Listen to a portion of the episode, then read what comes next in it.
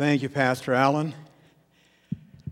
Well, it's good to be here this morning. Good to have all of you in house and all of you online as well.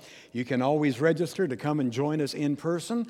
Uh, you can do that online and be here next week as we worship together. It's good to have uh, Alan and Taryn here. It's been one year since uh, Pastor Allen came on staff. And yeah, let's give him a round of applause. Um, you know, this year didn't look anything like we thought it would. but he has proven himself to be a very, very valuable asset and part of our congregation. We appreciate uh, both Alan and Taryn and all that they do. Um, I've asked uh, Alan to preach next week.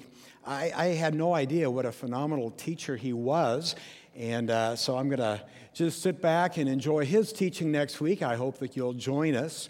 Also, something Pastor Allen and Taryn are going to be doing starting in November is uh, doing some casual get togethers with our young adults.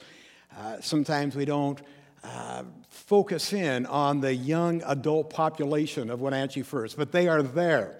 Actually, they're visible. I don't know if you noticed, but uh, three of the six worship team members were 25 years of age or less this morning.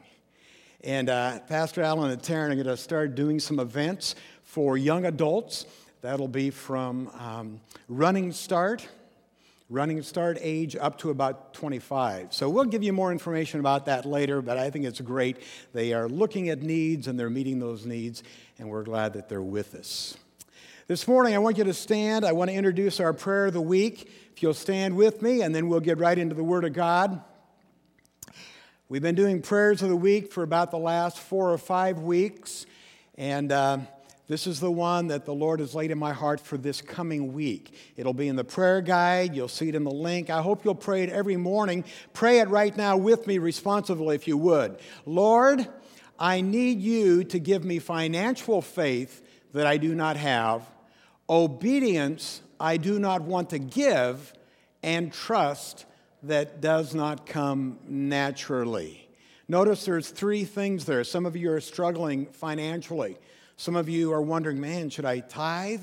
Uh, yes, you should tithe. You should have that ability to exercise financial faith in those areas. Some of you know what you need to do, but you just don't have the obedience to do it. Ask the Holy Spirit to give that obedience.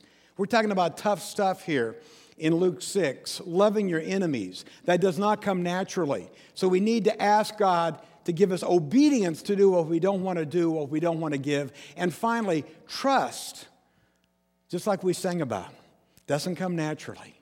Let's say it again, shall we? Lord, I need you to give me financial faith that I do not have obedience I do not want to give, and trust that does not come naturally. If you remain standing, let's look at our text this morning. It's Luke chapter 6. It's the same text as last week. This is part two of a really tough message called Loving Those That You'd Rather Hate. It's tough to give up your rights, take up your cross, and be obedient to the teachings of Jesus.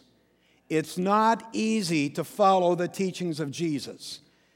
And this is tough stuff here because he says, Love your enemies. None of us want to love our enemies. We talked a little bit last week about who our enemies were, not just the people we disagree with, not just the people that maybe we have, you know, differences with. Our enemies are those who are out to get us, those who want us to be destroyed. Those who are causing us ill will, those are our enemies. And those are the very people Jesus is asking us to love. Let's read it. It's all red letter stuff. Luke chapter 6, verse 27 through 36. But I say to you who hear, love your enemies, do good to those who hate you bless those who curse you, and pray for those who abuse you. To one who strikes you on the cheek, offer the other also. And from one who takes away your cloak, do not withhold your tunic either. Give to everyone who begs from you, and from one who takes away your goods, do not demand them back. And as you wish that others would do to you, do so to them. If you love those who love you, what benefit is that to you? For even sinners love those who love them. And if you do good to those who do good to you, what benefit is that to you? For even sinners do the same. And if you lend to those from whom you expect to receive, what credit is that to you? Even sinners lend to sinners to get back the same amount. But love your enemies and do good and lend, expecting nothing in return, and your reward will be great, and you will be sons of the Most High, for he is kind to the ungrateful and the evil. Be merciful, even as your Father is merciful. Let's pray. Heavenly Father, today we pray in the next half hour that your Holy Spirit will soften our hearts. Holy Spirit, will you give us the strength and the courage? Give us, Lord, the ability to do what Jesus is asking us to do. It does not come easy to us. And Lord, it's not even what we want to do. So we pray you'll change our heart and that, Lord, that we will become more like you in a very divisive, hateful world. And people will see that we are loving our enemies, we're doing good to them, we're blessing them and praying for them. And because of that, they'll see our love and they'll know we're disciples of Christ. And they too will want to come into that relationship with you. We ask these things in the name of Jesus. Amen. You may be seated. We looked at them last week. There's actually three things here that God, through Jesus, asks us to do do good, bless, and pray. We talked about the do good part last week. We're finishing up this lesson today by looking at the second and third exhortations. I don't know about you, but if I was given a choice between having kind of a half hearted friend or a bitter enemy, who would you choose? I would tend to choose the half hearted friend, to be honest. Most of us would. We'd rather have someone who was somewhat a friend than someone who just hated us and never missed an opportunity to slight us. We don't like to be around those people. It's the opinion of a great Greek philosopher, Diogenes, lived before the time of Christ. He said, If we did not have a faithful friend in our lives, the next best thing is a sharp and severe enemy. I want you to think about that for a moment. It may be even better for us to have enemies in our life because often enemies do us more good than those who we might consider to be our friends. Everybody needs a good enemy. I didn't expect any amens there. But let me, let me explain. I, when's the last time a friend pointed out your errors? One of your faults? One of your weaknesses? When's the last time a friend really caused you to lean into the Lord, to ask for patience, to ask to be more loving? Most of the times, our friends will overlook and pass on our sins and our failures. Not so an enemy. an enemy catches us at every error. Sometimes it's almost like our enemies are spying on us because they want to discover our sins. Have you ever had somebody in your life who just waits and watches for you to stumble so that they can laugh and gloat? You know that that person actually brings accountability into your life. You want to stay on the straight and narrow. You want to live a holy and upright life because of that person who is keeping your feet to the fire. That's why I say an enemy actually can help challenge us to live for God. And in this day and age, we have a lot of people who are against us. How are we going to respond to them? Will it, I pray, help us to press more into the teachings of Jesus and live for God? Boy, an enemy, helps us to get rid of our sin, helps us to get rid of our hypocrisy. We don't want them to have ammunition against us. You want to get rid of those things. So, in a way, if you look at it through that lens, we should thank God for our enemies. If we look at them through the lens that Jesus is telling us we should. Because an enemy will either make you very bitter or they will make you a much better follower of Jesus. And that is my heart for teaching out of Luke 6 the last couple weeks. Because of those who are opposed to us, we gain patience, we gain grace, we gain wisdom, we gain strength, we gain creativity. That's why I say an enemy can actually be used by God kind of as our own personal prophet to help us to grow in grace and in our salvation. You've all watched the Olympics on television and often heard Olympic runners say that they prefer to run against their greatest rival because it's then when they run the fastest. Think about that. An enemy can make you jump higher, jump further, run faster in your life with Jesus, but it all depends on how we respond. Which goes back to last week's lesson. It all begins with our attitude. Are we going to let our enemies drag us down into the mud pit and react with the same hatred and rage that they're using? Or will we let those enemies make us better and rise to a level of love that God wants us to be walking in? It's up to you, it's up to me. Attitude is everything. And I'd say for the most part, enemies tend to drag us down and, and spur us on. Most of the time, if I know someone's gossiping about me, I am tempted to say a juicy nugget about them. Tit for tat. That's the way we are. When an enemy curses us, you know, it feels real good just to curse them back. When an enemy points out our faults, it's real easy for us to see three faults in their life. It's the speck and log thing that Jesus talked about when it comes to judging. When an enemy wishes evil for us, sometimes we pray something bad to happen to them. When they sling mud, we sling mud. Again, where have we learned that? We've not learned that from the Word of God. We've learned that because we live in this world. And that's the way the world plays hate, division, put downs, insults, alienation. But listen, the fact is, an enemy doesn't have to make you bitter, that enemy can make you better. And Jesus knew that, and that's why he's teaching us this really hard principle of loving those who hate us. Last week we talked about that. We learned uh, who our enemies truly were. We talked a little bit about that. We talked about following the attitude of love. And then Jesus gives us not just this exhortation and says, go figure it out on your own. He gives us this commandment, really. It's more than an exhortation. He says, love your enemies. It's a commandment.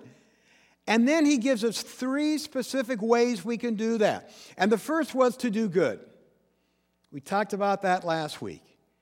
Do good to our enemies. The second was to bless your enemies. That's found in verse 28 of our text here. It says, Do good to those who hate you, bless those who curse you. Man, that's a unique statement, isn't it? It was and still is kind of revolutionary.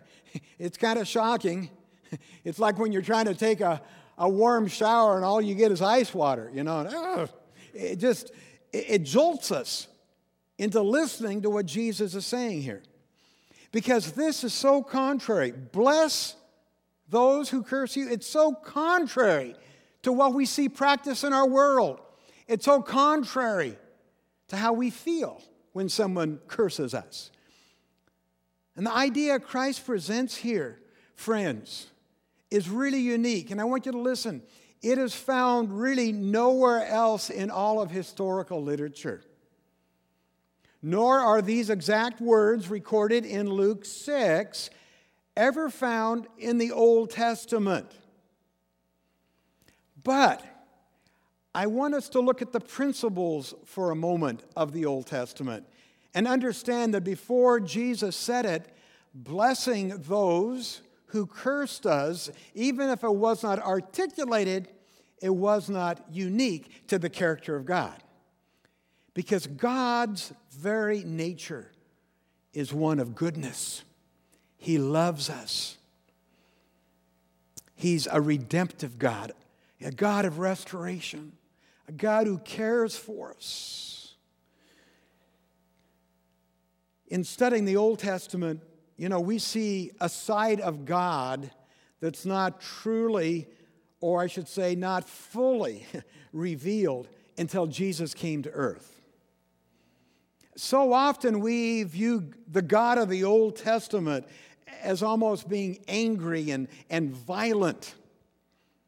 But I want you to understand there are glorious glimpses of God's goodness and love and glorious glimpses of what Jesus is teaching us here, even in the midst of the Old Testament. One good example would be Exodus 33. Moses gets to see the goodness and the glory of God pass by him. And God says to Moses, I will have mercy on those whom I choose to have mercy upon. I will have compassion upon those whom I choose to have compassion upon. Not based upon their actions, but based upon God's nature. See, that's not that message of retaliation, tit for tat, when God says, I'll have mercy on whoever I want to have mercy on. It's God saying, I have got a right based on my nature to show mercy and compassion to anyone I choose, friend or foe. That's really the underlying principle here. He can shower blessings on his enemies as well as his closest companions. God actually, in the Old Testament, blessed many of those who cursed him. That's grace. And God's all about grace. You know, grace preceded Jesus because God is the author of love and goodness and grace. We see it demonstrated in the life of Jesus, but you can see it in the Old Testament. We see another glimpse in other places of Scripture. Job 25. I just got done reading through Job. Psalm 145 is another place that God blesses those who are his enemies. God says, Hey, I'll send rain and I'll send sunshine on both the wicked and the good. Why? Because that's His nature. There's a parallel passage you might recall in Matthew chapter 5 that's exactly what Jesus points out. God causes the sun to rise on the evil and the good. God sends rain on the righteous and the unrighteous. It's an Old Testament principle it's articulated more clearly in our Savior Jesus. Now, when you think about that, Jewish teachers taught rain as being one of God's ultimate acts of blessing. Rain was very important, they would teach man, if it rains upon you, that is God's favor. So, this idea of blessing those who curse us might not be found among humans prior to Christ, but it's something God has always done for his enemies. That's why here in Luke 6 28, Christ is calling us really to imitate God when he says, Bless those who curse you. Shower the rain upon the just and the unjust. Have mercy because God tells us to have mercy. It's not based upon that person. It's based upon the nature of God and the person of Jesus that we're representing. It's interesting that the verse before that, that we looked at last week, talked about doing good to those who hate us. When someone wants to do you harm, we're to do them good. Had to do with our actions. Now it has to do with our words. He says, Do good, but if that's a little bit too hard for you, at least speak good. Speak blessing into their life. I was inspired this week by a devotional that one of our members sends to me every day. And it had to do with that you carry the peace and presence of God. So every room you enter, you should proclaim prophetically the peace of God in that room. We have that power. We have the Holy Spirit in us. We can bless those who curse us. You might not have it in you right now to actually do good.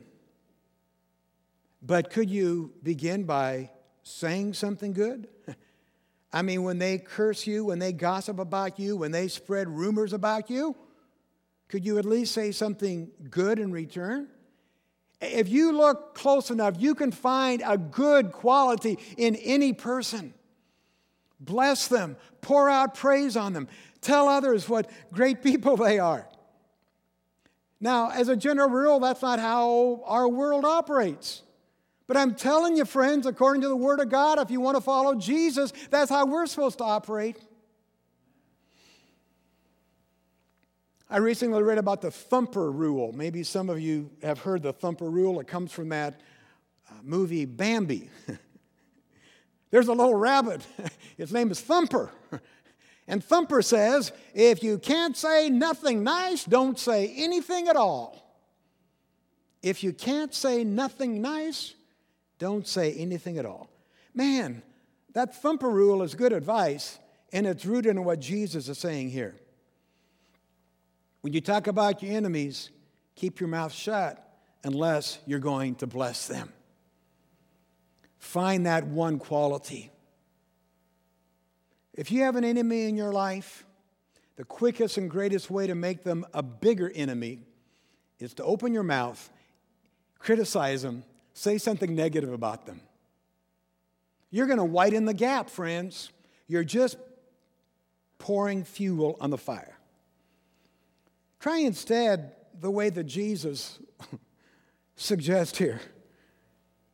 Say something nice about them. And if you can, even do something kind to them. Find something praiseworthy about their character. Praise them, encourage them, speak of them well. There's a book called The Grace of Giving. It's by Stephen Olford. He has an illustration in this book I had never heard or seen before. He tells of a Baptist pastor by the name of Peter Miller who ministered during the Revolutionary War. Pastor Miller served in a town where there was a very evil minded man by the name of Michael Whitman. Michael Whitman did everything he could possibly do to oppose and humiliate Pastor Miller and that Baptist church. One day, Michael Whitman was arrested for treason, sentenced to death by President George Washington. Pastor Miller traveled 70 miles on foot to Philadelphia to plead for the life of the traitor. He talked about his good character traits. He talked about his hard work ethic. He talked about his upright standing in the community. And when Pastor Miller was done praising Michael Whitman, who had done nothing but persecute and abuse and give this guy grief. George Washington said, Despite all the good things you've said about him, I cannot grant you the life of your friend. And immediately, Pastor Miller said, My friend? No, he's the bitterest enemy I've ever had. Washington looked up and said, What? You just walked 70 miles to save the life of your enemy? And Pastor Miller said, Yes.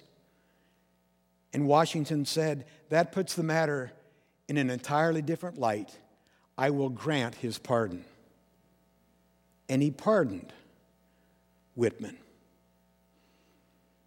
That pastor back in the Revolutionary War was the perfect example of what Jesus Christ is teaching us here.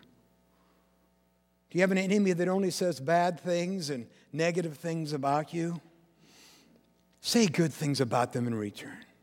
Jesus says, Bless those who curse you.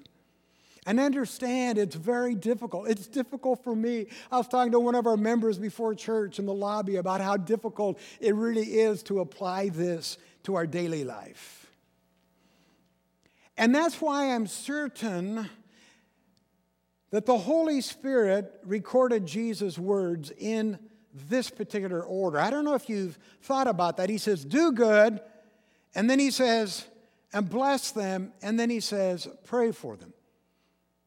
Why wouldn't he start with prayer first? I, I think Jesus is really trying to help us here. I think he saves this next or, uh, exhortation at the end of verse 28 because he knows it's going to be really hard for some of us to do good to our enemies. And it's going to be hard for us even to speak positively about our enemies. So then Jesus says, okay, if you can't do those two things, then at least pray for your enemies. Isn't Jesus gracious in the way that he deals with us? I mean, just the way that you look at that scripture and unpack it, you know, wow, thank you, Lord. You know I want to do good to my enemies, but I just can't. You know I want to say something good about them, but it's hard to. And he says, okay, then just pray. Pray for your enemies. That's the third exhortation. Pray for those who, and then he says, spitefully use you.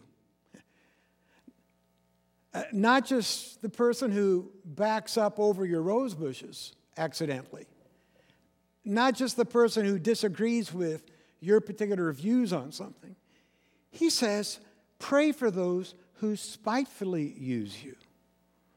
I don't know about you, but I read that and my temptation is okay, I'll pray for them, all right. I'll pray the fire of judgment down on them, is what I'll do. That's what I'll do. I'll pray for their demise. I'll pray bad things happens to them. No, no. That, it's like that old Irish prayer. I found it a couple weeks ago as I was preparing for this series. May those that love us love us, and those who don't love us, may God turn their hearts. And if He doesn't turn their hearts, may He turn their ankles so we'll know them by their limping. no, no. Now that's humorous, but um, that's not how we're supposed to pray. That's not what Jesus is saying here. Jesus is saying, pray for your enemies. He hardly had in mind a prayer of vengeance. I know there's some prayers in the Old Testament characteristic of that. And certainly, God wants us to be honest. And there's been times that I've cried out to God and said, God, I do not understand why this person's treating me like this and it hurts and it's painful and I'm upset about it. And it's okay to be honest. God knows what you're thinking anyway. So it's okay. I'm not saying that we shouldn't be honest in our prayers. If we're angry at someone, tell God about it. Better to tell him than your neighbor. But according to Jesus, we should not attempt to pray down judgment. We shouldn't pray the wrath of God upon enemies. In keeping again with the context of the teaching, we should pray blessing and love upon them, that they won't be judged for their evil ways, that God will have grace and mercy on them. Oh, God may punish them, but it's not what we should be praying for. And again, Jesus never asked us to do anything that he hasn't demonstrated himself. And one of the most amazing scriptures in the entire Bible, after our Lord had been whipped, he had been mocked, he had been beaten, he had been scorned, he had been spit upon, he had this crown of thorns. What did he do? He prayed And he prayed, Father, will you forgive them? In your mercy, will you forgive them? Friends, Jesus was the only totally innocent person that walked on the face of the earth. you and I aren't that innocent. But you and I should have that same attitude against our enemies. Father, forgive them. See, that's the heart of Jesus, that none should perish. None should perish, all to come to repentance. Shouldn't we get on the side of Jesus and be praying for their salvation? Absolutely, we should. He didn't deserve the treatment he was receiving when they nailed him to the cross. Yet he continued to pray for those who persecuted him. And it wasn't just Jesus. The first martyr of the church did the same thing Stephen. He followed after Jesus' example. After giving testimony, you remember before the Sanhedrin, that yes, I believe Jesus is the Messiah, they said, Well, we're going to stone you to death. And as the stones rained upon his body as his flesh opened up. He prayed, he looked to heaven. And what did he say? He said, Lord, receive my spirit, and Lord, do not hold their sins against them. That's incredible. Acts chapter 7. Check it out. That's the kind of prayer, the prayer of Jesus, the prayer of Stephen. That's the kind of prayer. Jesus, don't hold the sins of those who mean harm to me and our community and our nation. Don't hold it against them. Have mercy upon them. There's another example. I don't want to take a lot of time, but you can actually go back to the Old Testament, and there's an example of this in King David. He acted this way several times in his life. And one of the greatest crises that he experienced was kind of dur- during the middle part of his reign. It's found in 2 Samuel 16, if you want to read it later on. It has to do with his son Absalom, who was overthrowing him, and a man named Shimei. And like Jesus and like Stephen, King David prayed and showed mercy to Shimei. We should pray for God to save our enemies. We should pray for God to bless our enemies. Such prayer is so powerful. If you have an enemy that you know you should do good things for, but you're just not quite there yet. If you have an enemy that you really should find something good to say about them, but you're just not quite there yet, at least take this first step and begin to pray. Pray for God to save them. Pray for God to bless them. It's a powerful prayer. And let me give you a couple suggestions as we kind of wrap this up. First of all, pray for yourself. Because praying for your enemy is also going to change your heart. You pray for your enemy consistently that God would forgive them, that God would save them, that God would reveal himself to them. It's going to change your heart. So, first of all, pray for yourself. Pray that your heart would change and be more like God's heart. Pray that you would see your enemies through God's eyes that you would develop the same love for them that God has for them. Pray that God would perform a miracle in your own heart. See, praying for our enemies is as much about changing our heart as it is their heart. Pray that you would see them the way God sees them.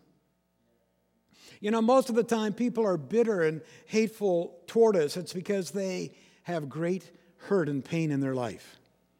Hurting people hurt others. Uh, Henry Longfellow once said, If we could read the secret history of our enemies, we should find in each man's life sorrow and suffering enough to disarm all of our hostility. God knows the secret history and the hurts of those who are hurting us. He knows their pain. Pray that God would give us His eyes to see them as God sees them. So pray first for yourself, and then, friends, pray secondly for them. That's what actually Jesus tells us to do here. He says, Pray for those who spitefully use you. Pray that God would bless them. Pray that they would see the errors of their ways. Pray that they would repent of their sin. See, that's a blessing too, when you really think about it. The conviction of the Holy Spirit in my life, as uncomfortable as it is, is actually a blessing because He's pointing out something to me that needs to be brought to Him. I need to repent, and then I need to walk in obedience, and it opens up blessing to me. So the conviction of the Holy Spirit is actually a blessing. And that's why I say we need to pray for our enemies. Pray that they will repent. That is a prayer of blessing. Pray God will work overtime in their life to bring them into the kingdom of God. Prayer is the key to coming to a point where we can love and do good and bless our enemies. There's no way you or I will ever be able to do good to those who hate us. We'll never be able to bless those who curse us unless God gets involved, unless we open up our heart, unless He changes our heart. Loving our enemy and blessing those who spitefully use us is a supernatural spiritual work. We need the Holy Spirit's assistance if we're going to follow Christ in His teaching. And in order to get that supernatural work, we need to pray for those who spitefully use us. When we pray that God would help us love them and see them with His eyes and give us opportunities to do good, we're going to discover that all of a sudden we view our enemy differently. Might never be our best friend. That's not the point here. As we bless and pray for them, they in turn will bless us, even if they remain our enemies. How? Because as you love those who hate you, you come to understand the heart of God for a lost and a rebellious world. I want you to stand with me if you're in house, and I just want you to bow your head and close your eyes for a moment. And we're going to pray First of all, that the Lord will change our hearts. And then I want you to just take a moment and put into practice what Jesus has taught us today. Holy Spirit, I just pray that you will show us our hearts and that we will yield our heart to become more like you. Father, we can't do what you're asking us to do without the power of the Holy Spirit.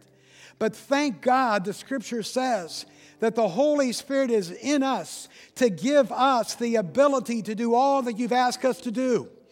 So, God, we pray that the Spirit will help us to bless those who curse us, to do good to those who do us wrong, and to faithfully pray for our enemies this week.